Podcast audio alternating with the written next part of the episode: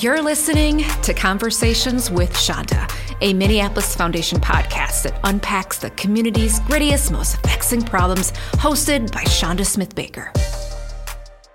I appreciate you being on the podcast. Very much looking forward to this conversation today. Yeah. Uh, may the ancestors guide my words, my thoughts, my deeds, and my direction. I am uh, I am excited about this conversation today. And you know, and I, I, I had to put it in my mind that you know, this is a conversation with Chanda. We have these conversations all the time, you know, and the reality is that we don't get to do it enough, right? And you and I've had conversations about that, about how powerful it would be if we had the opportunity to just step away sometime and have some some real paced depth conversation with each other that didn't involve uh, this sense of having to run to the next thing or uh, there's something very hot on the stove that we got to get, you know, those sorts of things that don't allow us to really catch our breath and to engage in real authentic conversation. So I'm I'm excited to be able to be in this space with you this morning. You know, speaking of the moments, I was preparing for our conversation and then you know, our cities are now again in, in deep mourning and some of us in, in disbelief in emotions related to another police involved deadly incident. And I thought, man, you know, sometimes things just align. What I thought the conversation would be is still as important, but even maybe more so as a result of what's happening right now. And so I want to sort of go there if that's okay with you to just talk about that? Yeah, yeah. I think that they are is, is all intertwined. And so as we move through the conversation, I think that, that we will be speaking to it anyway. Mm-hmm. Um, and uh, it's just that in certain parts we maybe we may crystallize the conversation a little bit more. But but yes, you you can't not acknowledge that we that this conversation that we had and even the way that we talked about having it earlier this week lives in context. Yeah, I also was thinking a little bit about the conversation that you, I, and the lead had in the work that we do together with the philanthropic collective to combat anti-blackness. In one of the sessions that the three of us decided to do, we called the in between. Yes. And it's a little bit how our conversations go when we do have those windows and those moments of where we just we just are and we just sort of talk about what's what's on our heart and mind. Yeah. and i think today they might get a little a little taste of this this in between that we do. Absolutely. Absolutely. And there's some i mean I, I thought about some of our conversation and was thinking about you know you had asked we had talked about some of my story and um, and my journey and and what were some critical moments. And i think again as i as I think about the moment that we're in now and some of that journey, I think that the two are intertwined. I think that they both speak to a deep, a deep happening inside of us that we don't get to walk away from, we don't get to pause from, that we don't get to time out from, you know. And so, so again, I'm excited to kind of travel through the conversation as it as it unfolds. Mm-hmm. Why don't we start with how you opened up? And I hear you open up a lot about, you know, may the ancestors guide my words and my deeds. And why do you do that? I think invoking the wisdom, the knowledge, the insights of the ancestors is my way of demonstrating that there is a knowing that is greater than me.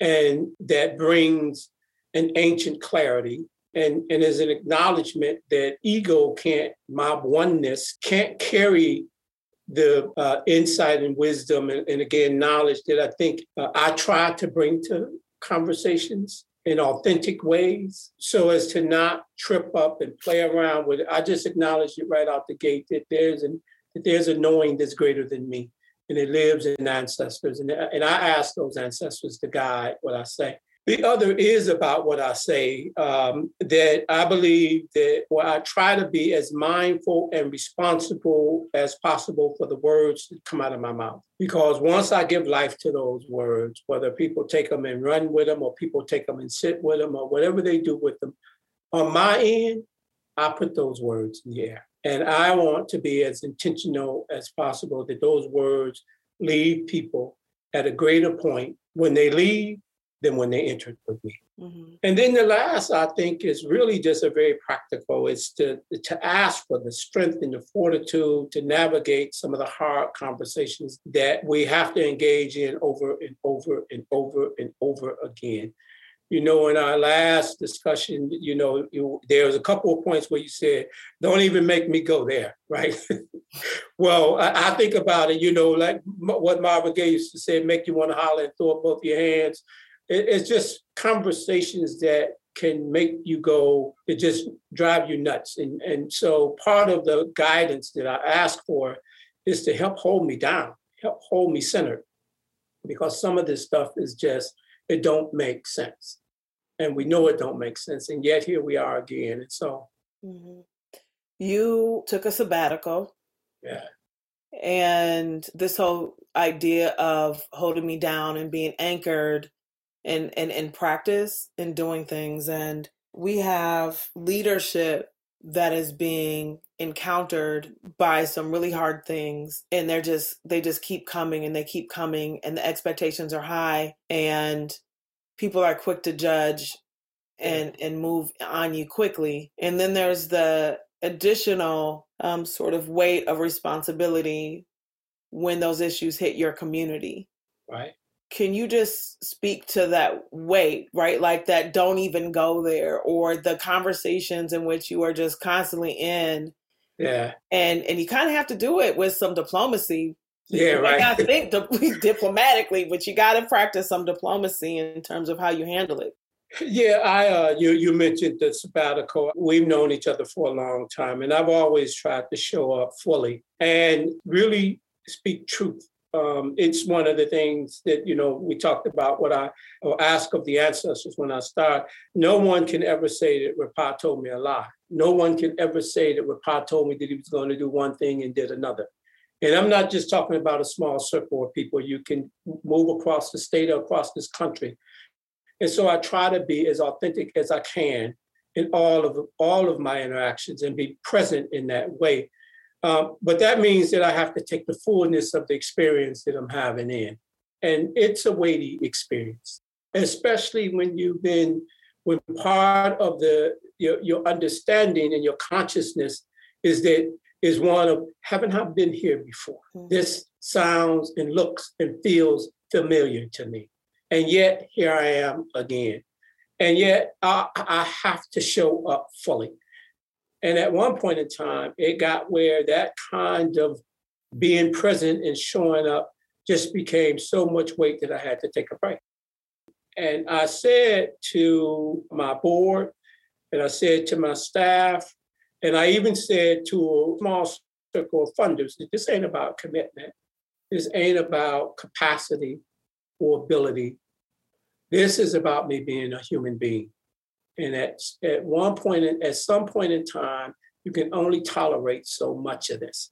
And this is even for with with the within an organization where we have a wellness policy and a wellness program, and I, I budget for wellness for my staff, right? And yet arriving at a place where I had to just pause. And now we are embarking on, and to the to the kind of bigger context, we are embarking on a sabbatical program for folks that are doing this work every day, in and out, and in an environment where it says, if you're not pushing yourself to the bitter end till the point where you collapse, then you ain't real. Mm. Then you ain't serious about this.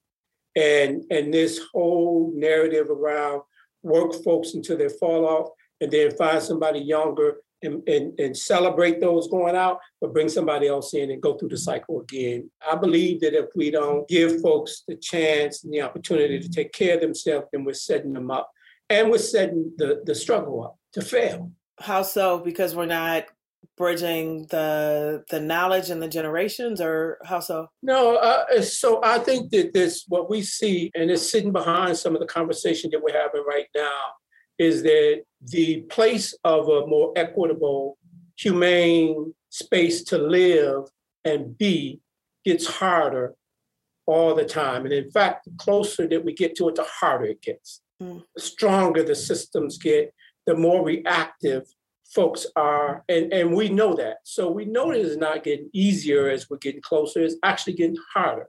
And in, and in many cases, we even asking ourselves the question, are we getting close? So to have folks that we know are committed to the cause and out there day in and day out, whether it's about their, about their job or their, just their sense of commitment to their community. And we don't take the time to take care of them, knowing what it takes for them to do that is to set them up. Mm-hmm. If we don't create spaces and ways for them to pause and for their families to breathe and for uh, and for uh, for them to to catch up to themselves, then what we know, and we know it, is that we're, we're that we are a contributor to to bringing great harm to them. Mm-hmm. In this conversation that we're having, are we talking about leaders of color? Yeah, for sure, because they carry the biggest burden. It's almost as if they've created the circumstances that we're dealing with they carry the heaviest burden. And so this, uh, I made reference to the sabbatical. This is a BIPOC sabbatical, and it is geared to recognize and honor the fact that folks are out there, many of them not getting paid, but doing the work on a day-to-day basis. Many of them not part of a an organization, but they're out there every day and every night. And that they have to do it. Part of the reason that we show up for the work is because we are the work. We are the work. Yeah. And let me just speak to the people that are getting paid to do the work. yeah. because there are people that are paid to do the work and the work doesn't end at 5 p.m. That's right. There are expectations of their community and from their community and of themselves back to the community that doesn't allow them to get off work and go home and relax until they come back in the morning. That's right. Their church is calling on them. Their neighbors are calling on them. They're working with their their kids' friends. They're doing other heavy work on top of the work that they're getting paid for, and it's not often understood. Or people like, why do you do that? It's it's not understood that there's there's not often a way to separate those identities and expectations. That's right. To the point where I've just come to understand that even when I'm sleeping, I'm thinking. even when I'm sleeping, I'm thinking, you don't get a break. You don't you you don't get a timeout. But remember when we was young and it was a game, you know, you chase each other, and when you want to take a break, you call tooties or something like that. It means that, hey, hold up, let me catch my breath. You don't get that. You don't get that. It is, it is in your every breath. Mm-hmm. And this sabbatical recognizes that is those who are up in systems and those that are out on the ground. The the through line, the theme is that they're both pushing for the same kind of change. Yeah, which is often misunderstood, right? Yeah. This whole thing of people that are moving for change can also be within institutions. Yeah, in fact, some have to be in institutions. It's always been an inside and outside game that has, that has gotten the best results. So we have to be inside. We have to see how it works. We have to be in proximity to it. Some of the change that we want to see happen and the processes through which that change must happen requires that we be able to reach out and touch it. Mm-hmm. So you talked about a nice game where you can call time out and were you like a deep kid? Were you thinking heavy as a little little child running around in Milwaukee or what? you know, it's it's it's very interesting. I lived a a very quiet life as a kid where I don't think I talked much until I was maybe in the fourth grade or so. I had learned some things about who I am and about being Black that led me to be very, very quiet and in many ways as invisible as possible. What it forced me to do in, in many ways was to spend time in my head thinking about things that I, I didn't have words out of out of lack of exercise. I didn't have words to articulate. And so in my mind, I, I, I drew pictures in my mind. I drew connections in my mind. I drew, um, I, I, I, spoke to details in my mind that my words just couldn't, couldn't, I didn't have the words to match. But I learned uh, it, it was only later in my kind of youth that I actually began to practice being able to release what was in my head through words that came out of my mouth. Mm-hmm. And what did you learn that kept you in your head, and who taught it to you? Yeah, this idea of image and what is the value and what is the nature of blackness. And I remember early on as a kid, and, and this goes back as far as kindergarten, two years old, somewhere I was a really young kid. And somewhere along the way, at that age, I had received the message. And again, I didn't have language, and so the same language that I used there. I had come to understand that there was something about the blackness of my skin that was a sin, right? And how when I reflect back on being, you know, on, on, that stage in, in my life, and this is like I said, this, this is like second grade or something. The experience that kind of amplifies that for me is that I remember being in a classroom and having to use the bathroom and being afraid to raise my hand. Because if I raised my hand, it meant that you would turn to give your attention to me. And if you turned to give your attention to me, then you saw me. And if I'm in the skin that's a sin, then you see me as that. And my family didn't teach me that. My neighbors didn't teach me that. My aunties and all them didn't teach me that. But somewhere I had learned early on that there was something very, very deep and very, very bad about being black. And that stuck with me for a long time. And and and, and it's very powerful when you're a kid and, and you learn that message early, early on. I shared with you, it was actually around the age of 10 that I actually began to explore a connection between my words and what was in my head and allowing the two to flow together. And it was uh, it was a song. I, I, went back and looked at I looked at the the times. It was 1968. James Brown had just had, had come out with the song "Say It Loud" and "Black and I'm Proud." In many ways it's a song. You know, it was kind of one of the one of his many songs. But if you listen very, very close to the song, there are two things that happen. A very powerful connection between the two words, black and proud, and an echo of say it loud, say it loud, say it loud. And my head caught that. I was 10 years old, my head caught that. The context for that 1968 was three years after the killing of Malcolm X. The same year of the killing of Dr. Martin Luther King. And the atmosphere was thick. And so I know it was just more than a song, right?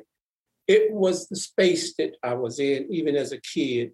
And then when I look back, there's a, a video of a school in Harlem where young kids are being taught how not to have that same thing instilled in their heads and they're being taught at a very early age.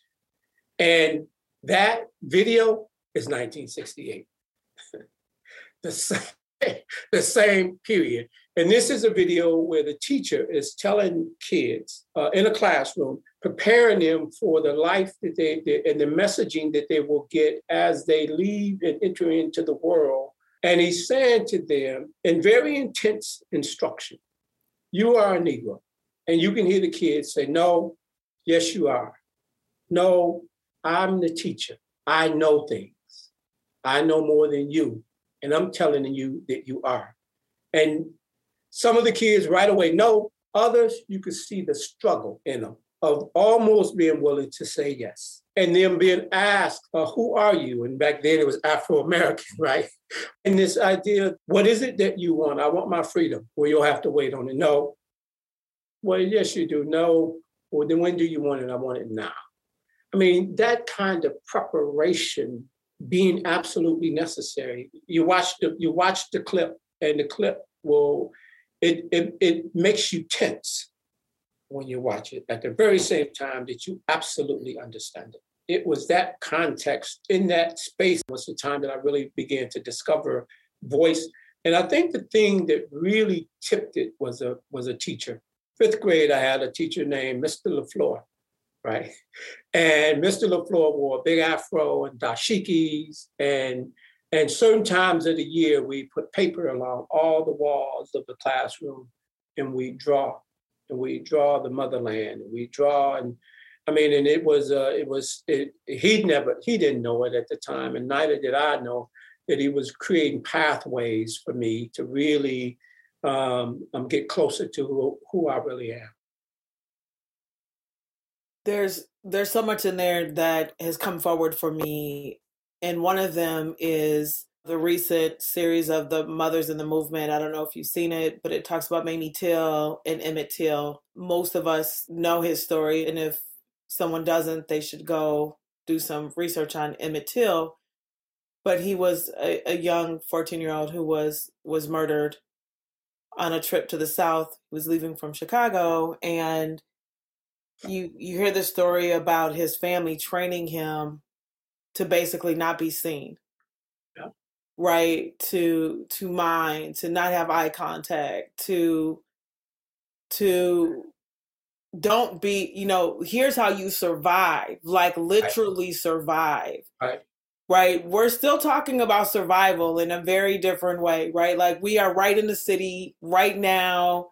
There's press conferences happening around conversations around dinner tables families praying about survival of yeah. their children and what what we're talking about and what you're talking about and, and a phrase that that i heard you say is that we have young people in our city ne- negotiating with adults their own sense of dignity yeah. yeah. right and worthiness and and people trying to find people organizations right us working yeah. to find ways to counter the messages that come through to say you can be seen this way but not that way yeah you're worthy if you act this way, but not that way. We will celebrate you if you're this, but not that. Yeah. It is it is very deep because at the very same time, I, I truly believe that sitting inside young people is these is these glimpses of uh, there is something very powerful in me. There's something my own experiences led me through. Just a little bit of context. I um, I grew up in Milwaukee, three brothers and a sister. Financially or economically poverty, but in terms of love for each other and relationship and closeness, rich. Uh, early on, at the age of nine, lost my mother, and then at the age of 13, lost my father, uh, who had not been around because he struggled with, with, with alcoholism. And at nine, when my mother passed away, my oldest brother was 21, my sister was 18, I had a 15 year old older brother, I was nine, had a seven year old uh, younger brother. My 21 year old brother got drafted to Vietnam. That left an 18 year old with responsibility for a 15 year old, a nine year old, and a seven year old. And I had cousins and, and so forth, but my mother did not want us separated. So that meant an 18 year old took on the, I mean, her her life was pretty much shaken. Who who's going to enter into a relationship with with an 18 year old that has a 15 year old and, and a nine and a seven, and they ain't like the nice boys on the block. you know, and so it led to all of us, you know, with the exception of my sister, getting out into the streets. And I started early before by 13 was in a gang. My older brother came back from Nam. Both my older brothers sold drugs. I learned to sell drugs and got engaged with everything that, that you can imagine that was out there. But all along the way, there was a little part of me and something inside that was saying, but there's something powerful in you.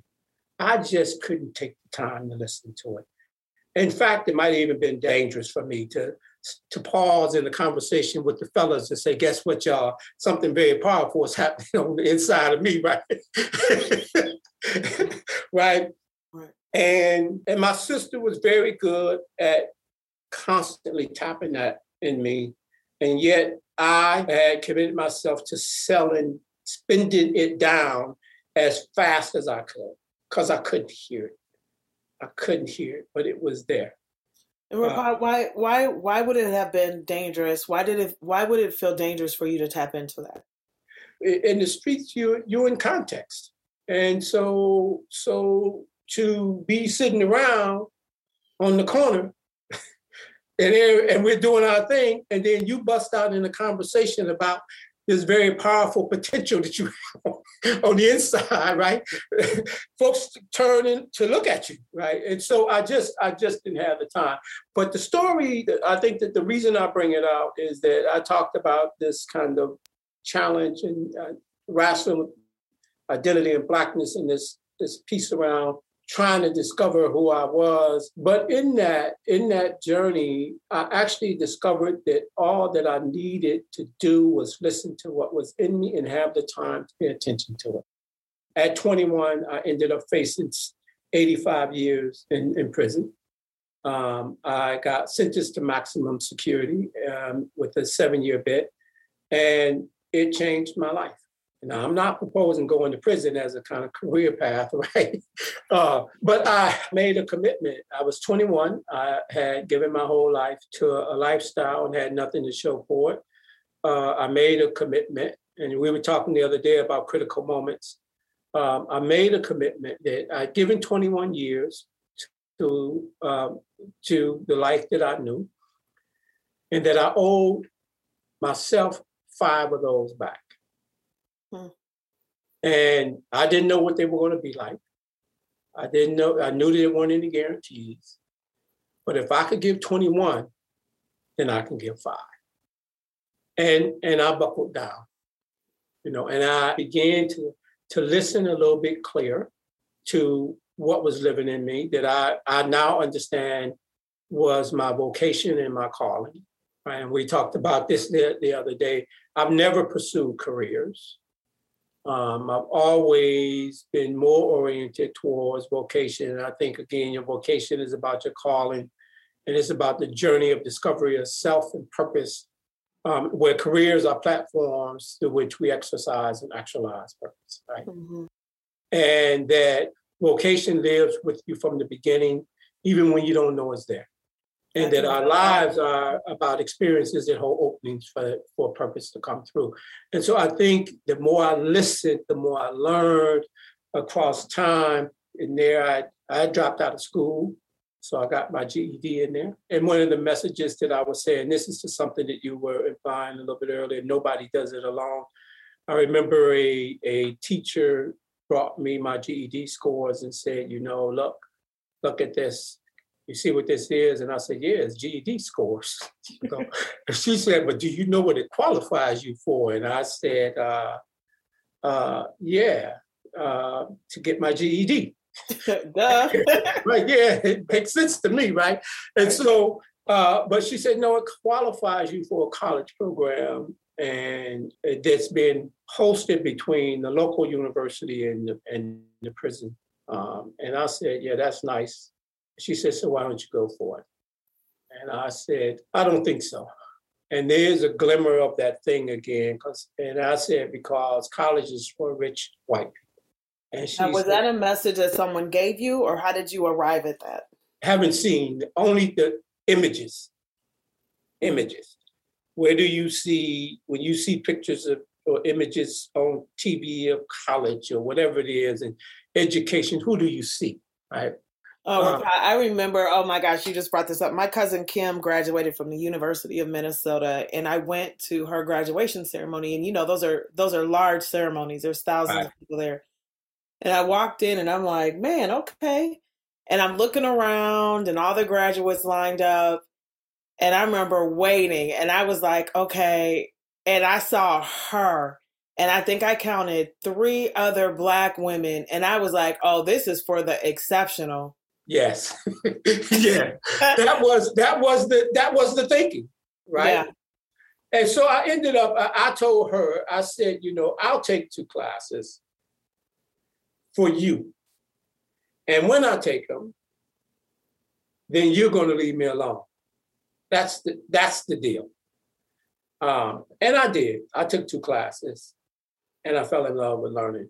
I fell in love with the fact that I could learn, mm-hmm. not what I was learning, but the fact that I could learn. And and so I got into the college program, um, and that was a critical moment for me. Again, this is to this. What are these turning points in your life? And doing that, uh, Chanda, one of the things that happened to me, I was listening to some jazz. A good friend of mine, older brother, introduced me to jazz, and I was listening to some jazz, and I was sitting on my bunk, and a question came to me. And the question was a question that came that I'd never asked myself before. And it asked me, what was my reason for being?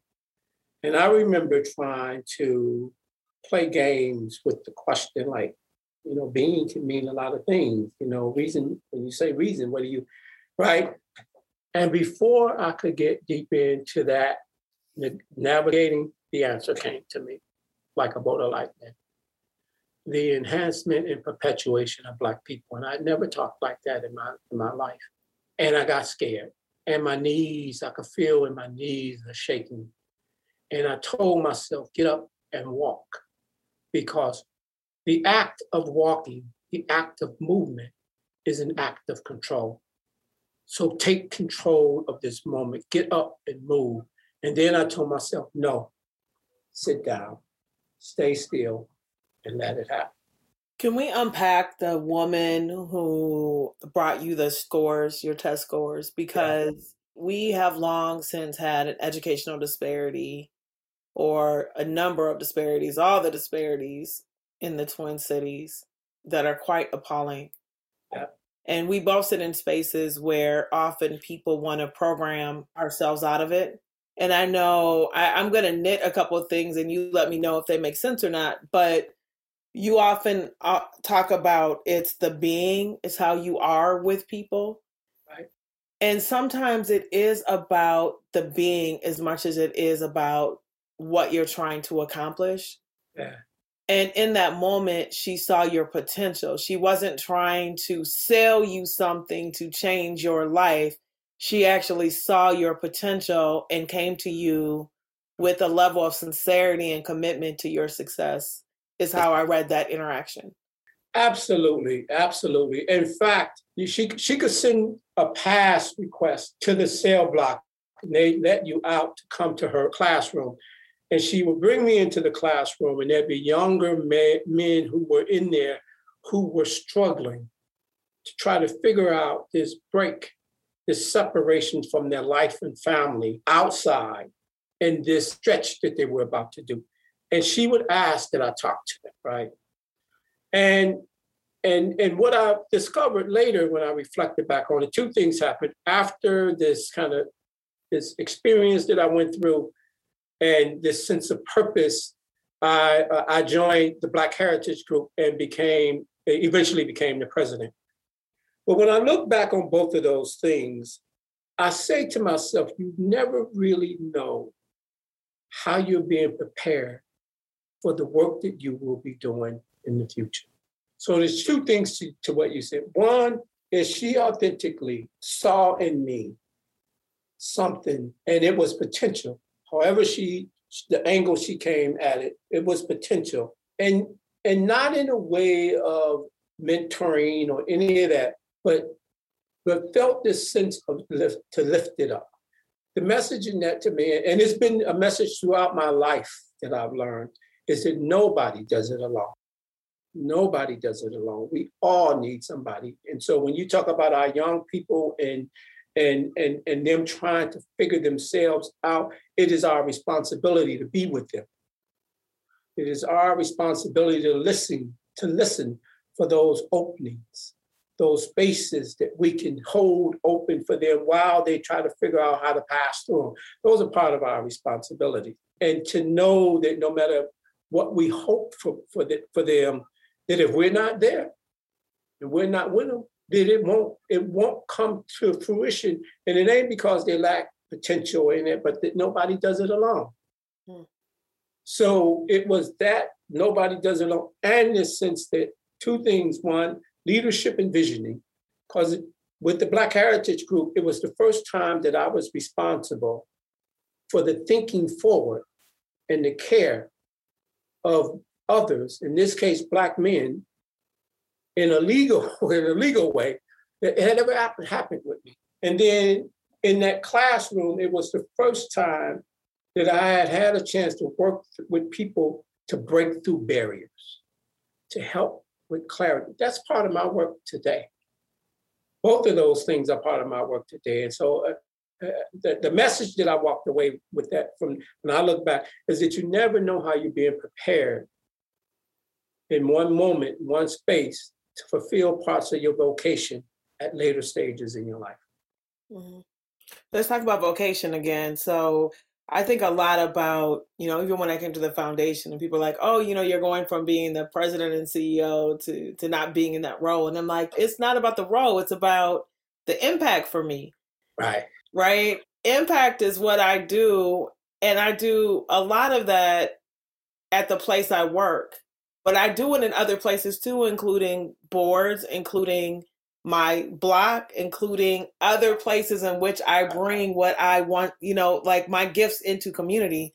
So, can you just say a little bit more about the vocation and how you're being prepared, right? And how these things sort of knit together? Yeah. So, I think with careers, we set ourselves out to, to, to line up a set of experiences towards an end. So, I, I listen to the market and I see what's the demand. What's getting high salaries.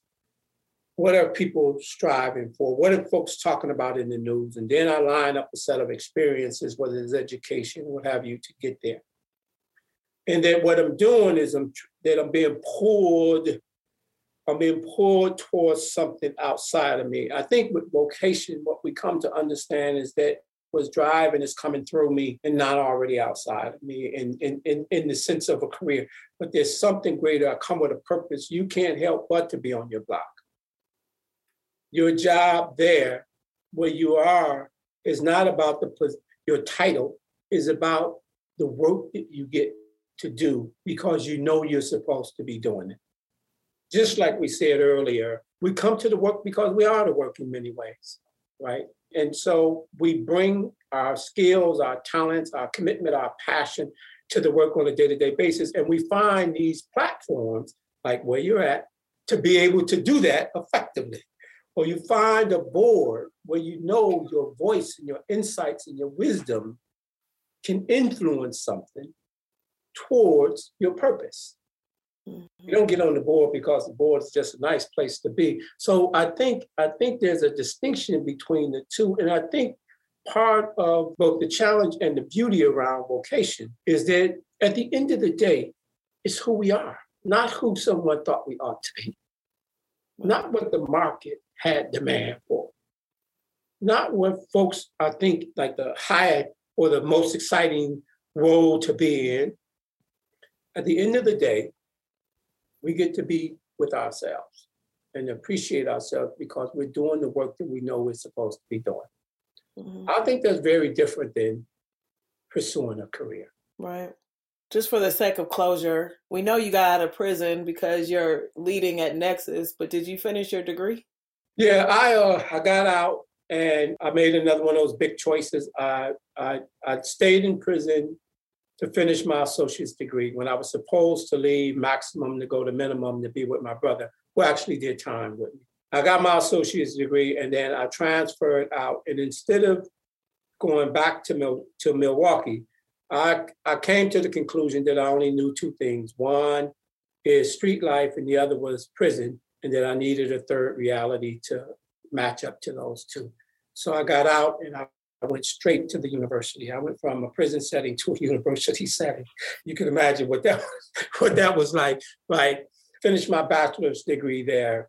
I did a, a double major in urban studies and sociology, a business administration minor, and a specialty in psychology. And then I worked for the university for uh, as an academic advisor for three years, and the call happened again that I needed to be someplace else. In 1988, I came to the Twin Cities and have been here since 34 years. And came here in thinking that I would work on a master's degree, ended up working, um, and then eventually getting into a master's degree. But it was when I got here is when I ended up at Freeport West, where we where we know each other from. Mm-hmm. Uh, I was there for 15 years, from a program manager up to executive director.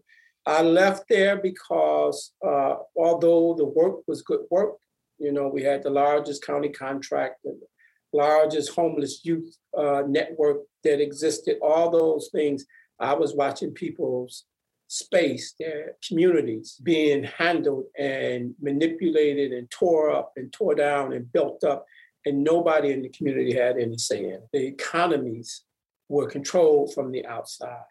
And so what I did was I kept keeping my eye on the sparrow. I backed out of uh, human services, circled, and came back through economic development. And my route to do that was to get a Bush Fellowship. I used a Bush Fellowship to go to Harvard and work a, a, master's degree at Harvard, in addition to the one that I was working on through the University of Minnesota. In 14 months, did a two-year master's degree at Harvard, and then came back and traveled um, Africa and traveled around the country, and then eventually landed um, a space at Nexus. I was on the Harvard campus once. I felt you, very, I felt very smart and important. Well, you are. You know, one of the things, Sean, that, that I, you know, you create these mental frameworks. I told myself at one point I was going to go earn a PhD, and then I told myself, no, you are a PhD. So, in in the same way, you've already been to Harvard. I sure have through my uncle and everybody else and, and i'm sort of i'm sort of making light of it but you know you see these stories from homeless to harvard and like it's from these desolate places to like this arrival place and and the way that you're talking about it is really it's just part it's just part of the story yeah. That is leading and connecting to the vocation that was already in you right it was Yes. It was the alignment of what was possible in your life. It wasn't the destination that you had been striving for and and trying to go to. It, it showed up for you when it needed to. It, it validated in many ways, but it it just was there for something that was already in you. Absolutely, very well said. And I believe my story is similar to some other stories. And I think if you track those stories, you're going to find the same thing that there was something there all along. We see the kind of successes like got a Harvard degree or overcame this. But if you get up close and personal, you will discover that there was something there all along, and that the the most that most of the breakthroughs that people had was really about a resolve to listen to what was already in them. Mm. Right. Well, do you do you think as a as a community? I think I know the answer, but I'm going to ask it this way anyway. But do you think that we are tapping into the possibility, or, or maybe better said, is do we think we know what the possibilities of our communities are in, in Minnesota?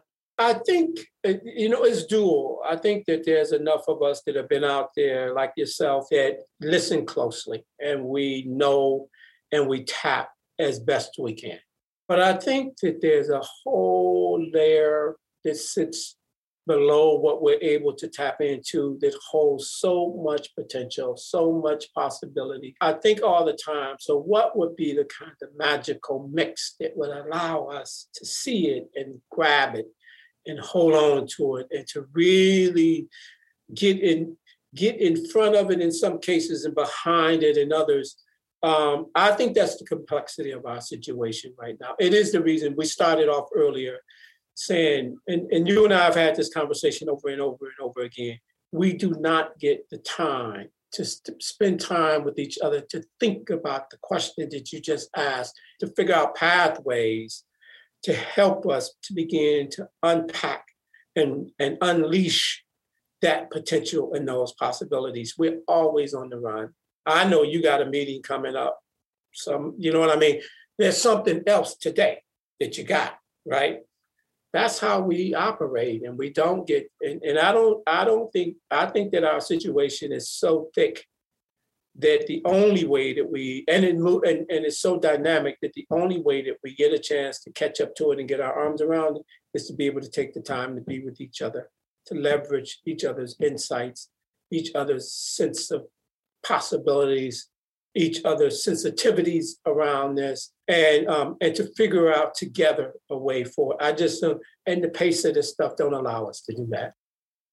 Yeah, and the way in which we're organized. I mean, I know one of the one of the transition struggles that I had early on, I think I've resolved, I've solved for it in, in some respects when I came into philanthropy as a whole. And I remember thinking at the rate and pace in which decisions were made. Like in some ways, it felt very slow, and in other ways, you'd be in a meeting and you're like, "Wait, we are like, wait, we started out and now we we have a solution. like, wait, what what just happened? Right? Like, do we know? Did we talk to anybody? do we even know the depth of the you know sort of divergent thinking in this room did we even ask the question do we know what we're solving for right like someone just had an idea we all came here to be sold the idea we all agreed because we want to have agreement by the end of the meeting because right. that's part of how we identify success is coming to conclusion and having something to show for our time spent. And it, it's right. like it's so foreign to me that I'm always in conflict with the need to sit and and talk and people are like we're we're tired of talking. And I'm like yeah but you really haven't been in the conversation. Right. Right? Like you've been talking but I don't know if you're in the conversation. And there there's a point and a reason for reflective and practice and yeah, yeah. R&D if you will in the field yeah, I always say responsible leadership is reflective leadership. That when we don't take the time to be reflective and mindful and intentional, we could actually end up doing more harm than good. And and being got some things done. you know what I mean? But they don't serve us. This framing thing around time, I just think is a there's a a wise elder, Ahmed, who has a book called Time Dimensions. And he talks about how time disconnected from nature is really just this social construct that we, that we allow to kind of trap us and drive us and all those things.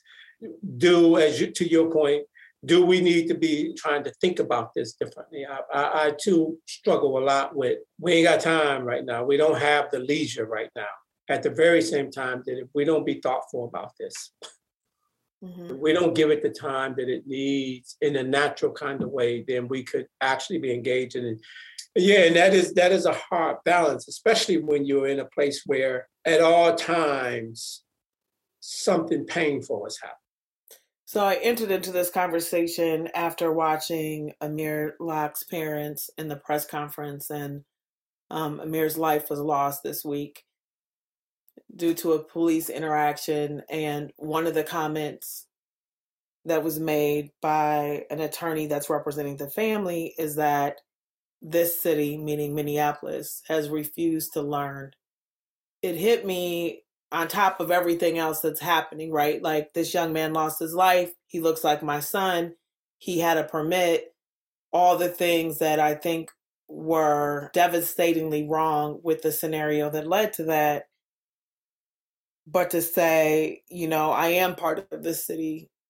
I've been in relationship with efforts to try to improve a system that continues to fail this community over and over again.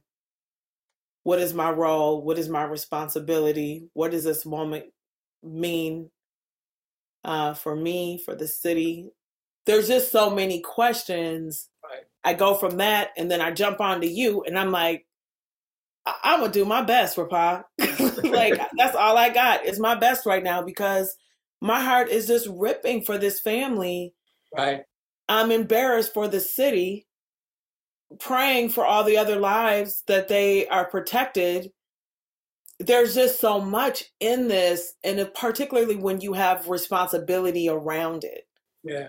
That I'm just I'm sitting with right now as we were talking earlier, this heavy weight is is weight that we don't get to unstrap and, and sit down, you know, put on the on the counter or on the desk at home and, and then go and do some other things. It, it lives and it's very visceral. Uh, you feel it in your skin.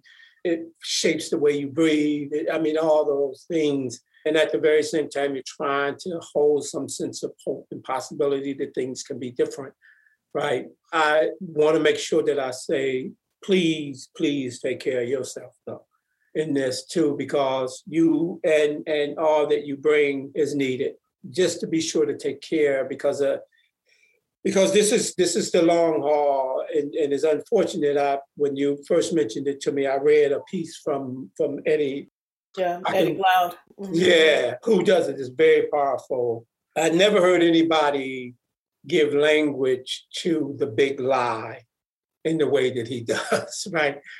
But he writes, but in Ferguson, Missouri, where Michael Brown was shot and killed, and where a working class Black community captured the attention of the nation, seven activists died over the next five years after the cameras had been put away and reporters left town. This is the thing that I was talking about earlier when I called for the ancestors to give me strength. When I say that there's, when you say don't make me go there, and I say it makes me want to holler sometimes and throw a man, there's no separation. We don't get to separate from this. And so, yeah, I don't know, I don't know, Chanda, how we, how we, you know, I say take care of yourself.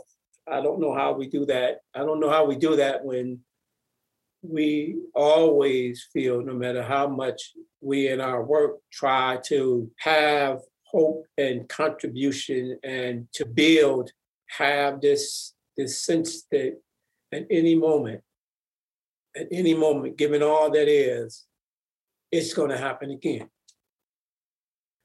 And that's a heavy load. That's a heavy load. Mm-hmm. Yeah, I talked to Eddie Glaude not long on this podcast, not long after George Floyd was murdered. You just quoted him from his book, Begin Again, if any listener wanted to reference that book or read it. And I guess before we close, it was in sort of the heaviness after George Floyd, and here we are, we sit again, and we've sat there before George Floyd, right? Yeah. As individuals and certainly as a people, it's it's not unfamiliar. Yeah. But after George Floyd, we decided, you, I, and Lulete Mola, to come together to start the Philanthropic Collective to combat anti Blackness. I would love it if you would just say a little bit about what that did for you in that moment and maybe a little bit about that work. Yeah, I always start with the witnessing of the killing of George Floyd really was like a uh, you you poke a hole in a tire and air releases out, but you know that the tire is going to pop in multiple places. So seeing him represented something, and that it has popped in multiple places, and air, air is just waiting to release.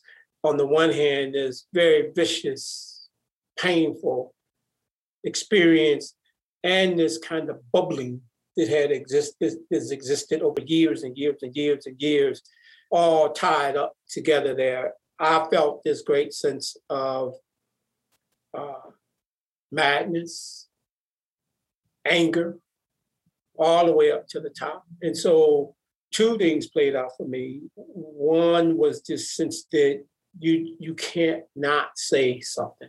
You can't not be part of the release. And so the three of us saying out loud that a portion of the systems that we know contribute to the circumstances and the conditions that we're faced with need to stand up.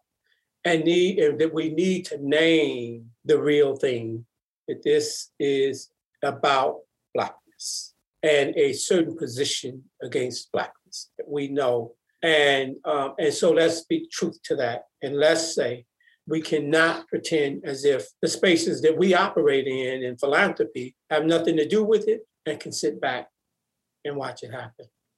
And so on the one hand, it was a work thing. We got it. There's the field, the spaces that would be. The other one was this release for me. That if I don't, if I don't figure out, I I, uh, I, I share it with you and Luli and others that all that anger and pent up energy and all that, I didn't let it go. I just rechanneled it into action. And so the work is to call philanthropy to step up and to support in ways that we know are aimed at, at real change as institutions. And this is the challenge that we find ourselves in.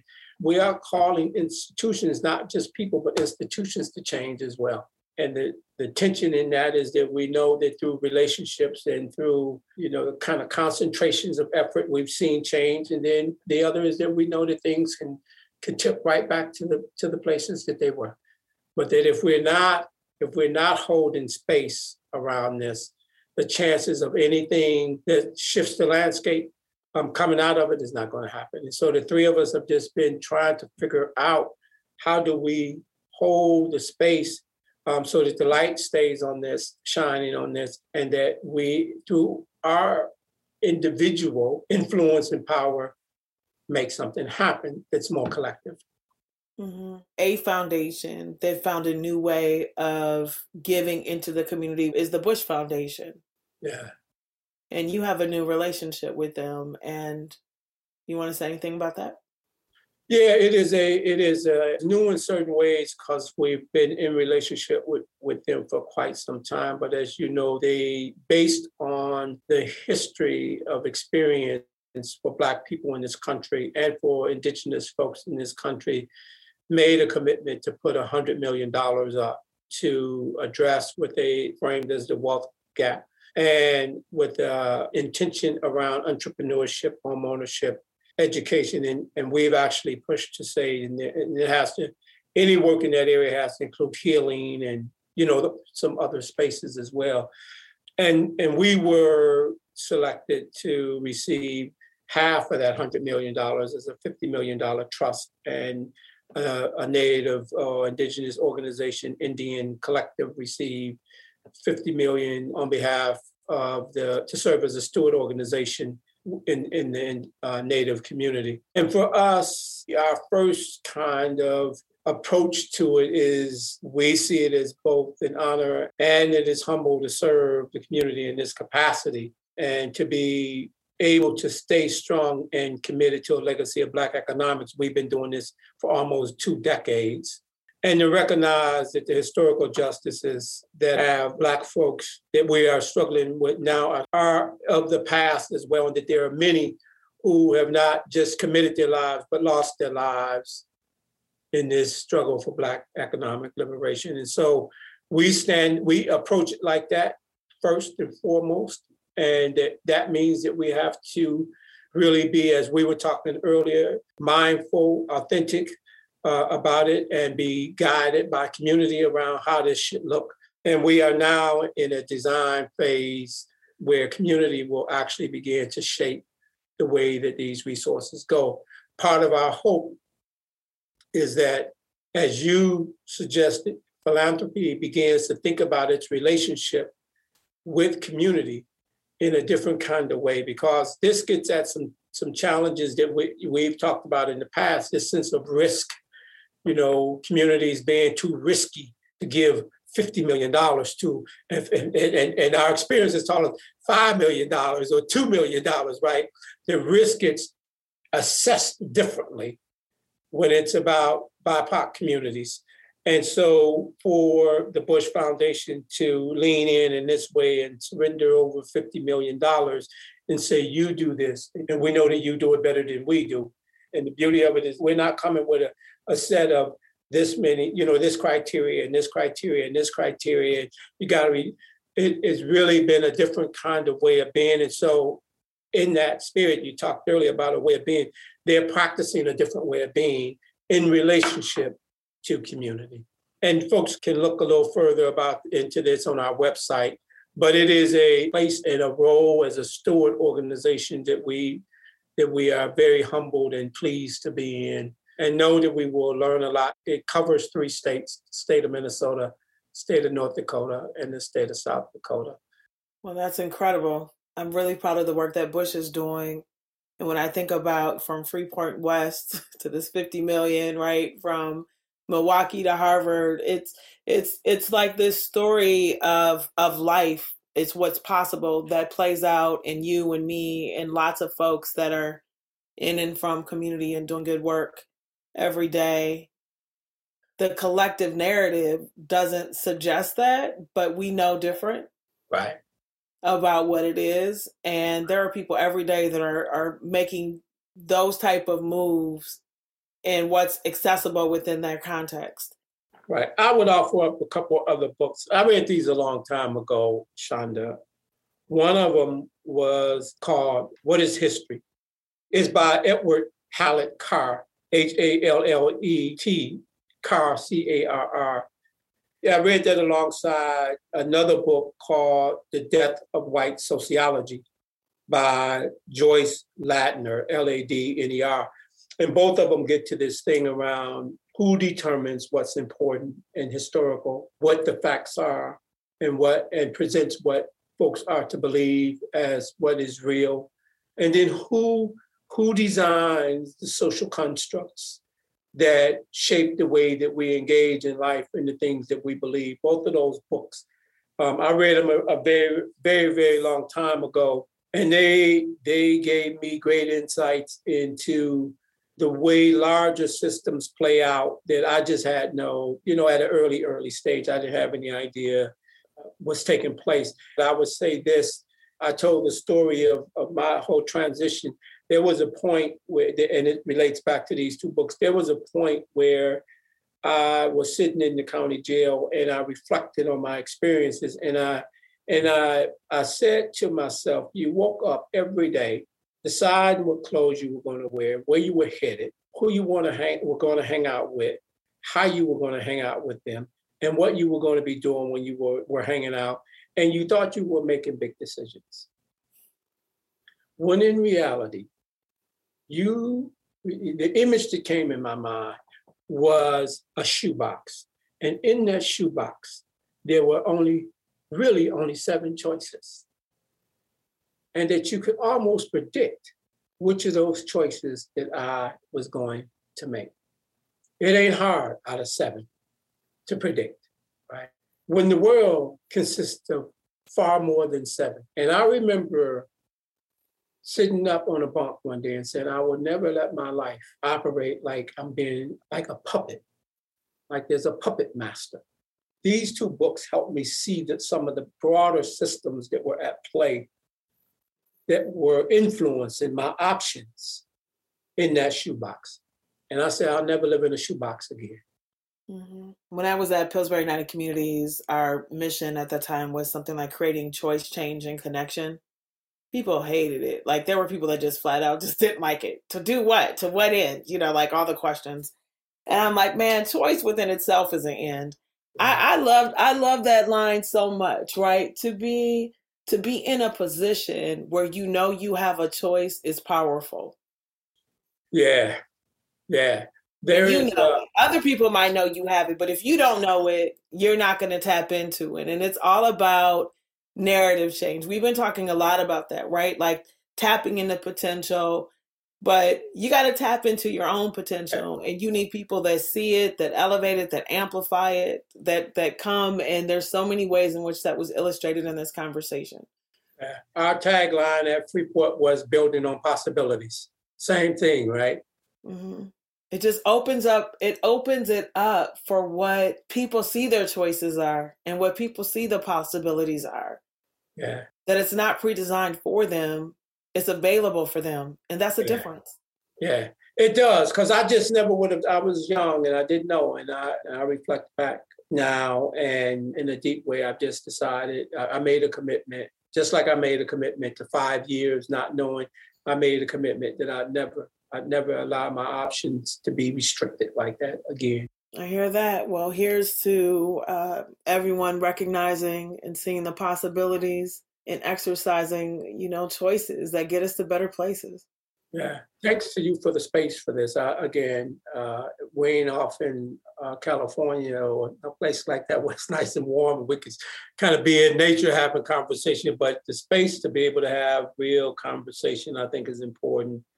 Mm-hmm. Um, and and we need more of it. Uh, it's through this that we we hear ourselves in discovery. Mm-hmm. Yeah, put me on that fifty million dollar design team. We can go to California. right, right. I appreciate you. And that's Repa Mekha and our host, Chanda Smith Baker. If you love what you hear, please leave us a review wherever you get your podcast. Thank you to Sarah Gillen, John Coco, and Darlin Benjamin.